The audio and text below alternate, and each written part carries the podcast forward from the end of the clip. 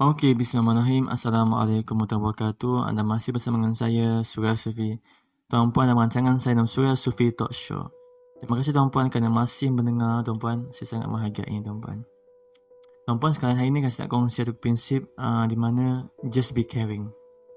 Buat something yang kita rasa kita harus lakukan walaupun sebenarnya kadang-kadang tak suka, rasa macam malas, rasa berat nak buat. Bagi saya time tu lah kena buat.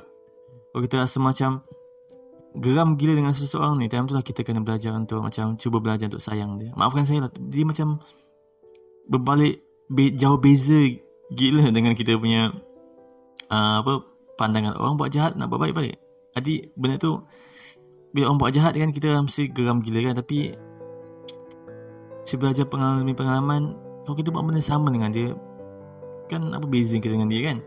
Jadi insyaAllah puan kalau kita just belajar untuk just be caring bagi kasih sayang dengan orang lain tanpa harapkan balasan. Akan ada something yang baik akan berlaku. Uh, insyaAllah ada saat-saat yang pasti ada keajaiban-keajaiban yang Tuhan akan bagi yang keluar dari segi masalah kita semua tu. Saya tak menggalakkan tak untuk orang-orang untuk orang menjadi pemalas tak berusaha tidak bekerja atau berniaga atau tak buat sesuatu. Tidak. Sebab supaya berusaha itu iringi dengan perkara-perkara yang kita tahu harus kita lakukan untuk mengubah hidup. Saya beritahu supaya usaha tu biar sekalikan dengan perkara-perkara amal-amal yang kita tahu harus kita lakukan untuk dapat mengubah hidup kita dan sekaligus dengan izin, dengan izin Allah diberikan rezeki yang menimpa. Tuan-puan, kita ni kan tidak hidup tau di fairy tale. Kita hidup kat dunia, reality. Di mana orang yang berbuat baik, dibalas baik. Dan begitu juga sebaliknya hari demi hari tuan-tuan, setiap kali lepas saya solat, saya punya regret ni semakin bertambah setiap hari. Kerana banyak perkara yang saya harus lakukan dulu, time saya muda, time saya bertuhan dulu, tapi saya tak buat. Dan tidak berusaha ketika itu untuk buat apa yang saya harus buat.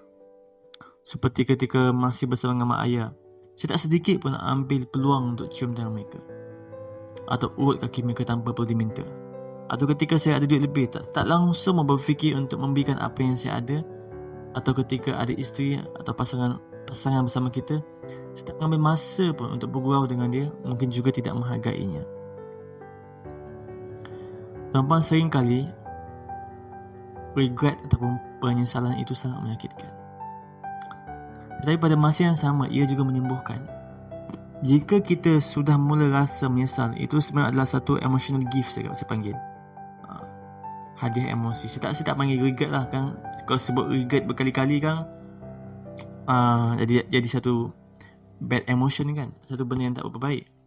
Tapi saya cuba anggap ia satu perkara yang baik kerana ia berikan saya pelajaran untuk belajar mula menghargai apa yang saya ada. Uh, mungkin, saya cuma kata mungkin. Tidak semestinya betul apa kemungkinan yang saya cuba nak sampaikan ni. Tapi kan Tuhan, tapi kan, tapi kan Tuhan sering kali kan bagi something yang baik tau dekat orang yang tak berfikir apa-apa dia just buat je benda baik tu. Tak fikir pun kadang-kadang kan kita fikir pasal apa yang aku dapat aku buat ni. Uh, tak salah pun kita manusia kan. Ganjaran. Kita, kita biasa kita ni uh, kategori umum lah kan biasa mengharapkan ganjaran. Tapi kan kalau kita boleh lahirkan sifat di mana kita just buat baik tanpa perlu harapkan apa-apa tu luar biasa tuan-tuan luar biasa saya sendiri pun tengah berusaha untuk amalkan sifat macam tu. Subhanallah. Jadi uh, Di saat kita meminta ampun pada Tuhan Contoh eh Kita minta ampun istighfar Kadang-kadang kita lupa Dengan orang di sekitar kita Yang memerlukan kita Sama ada sudut bentuk wang Tenaga pemikiran Maupun sekadar doa dan perhatian. Tapi kita abaikan macam tu je. Kita terus minta ampun tanpa menyadari bahawa kita semakin lama semakin ditinggalkan dengan perasaan yang kita ni cukup bagus. Tanpa menyadari bahawa keampunan kita keampunan yang sering kita minta pada Tuhan harus kita iringi supaya Tuhan ampunkan orang kita sayang. Ampunkan jiran tetangga kita ampunkan keluarga kita ampunkan umat manusia ini ampunkan saudara seagama kita. Minta ampun untuk siapa saja dan bukan hanya untuk diri sendiri. Saya pernah dengar tu kata sama ada ia hadis ataupun ungkapan maafkan saya jika saya silap. Tapi seakan-akan berbunyi macam ni Sesiapa sahaja yang mengasihi yang di bumi, yang di langit pun akan turut mengasihinya. Okey. Ringkas untuk kesimpulan podcast hari ini adalah sesiapa sahaja yang mengasihi yang di bumi, yang di langit pun akan turut mengasihinya. Maybe it's all just about caring for others. And God will care for you too. Kita pun terima kasih kerana mendengar. Eh. Sangat-sangat menghargainya. Doakan saya semoga terus beri manfaat insya-Allah.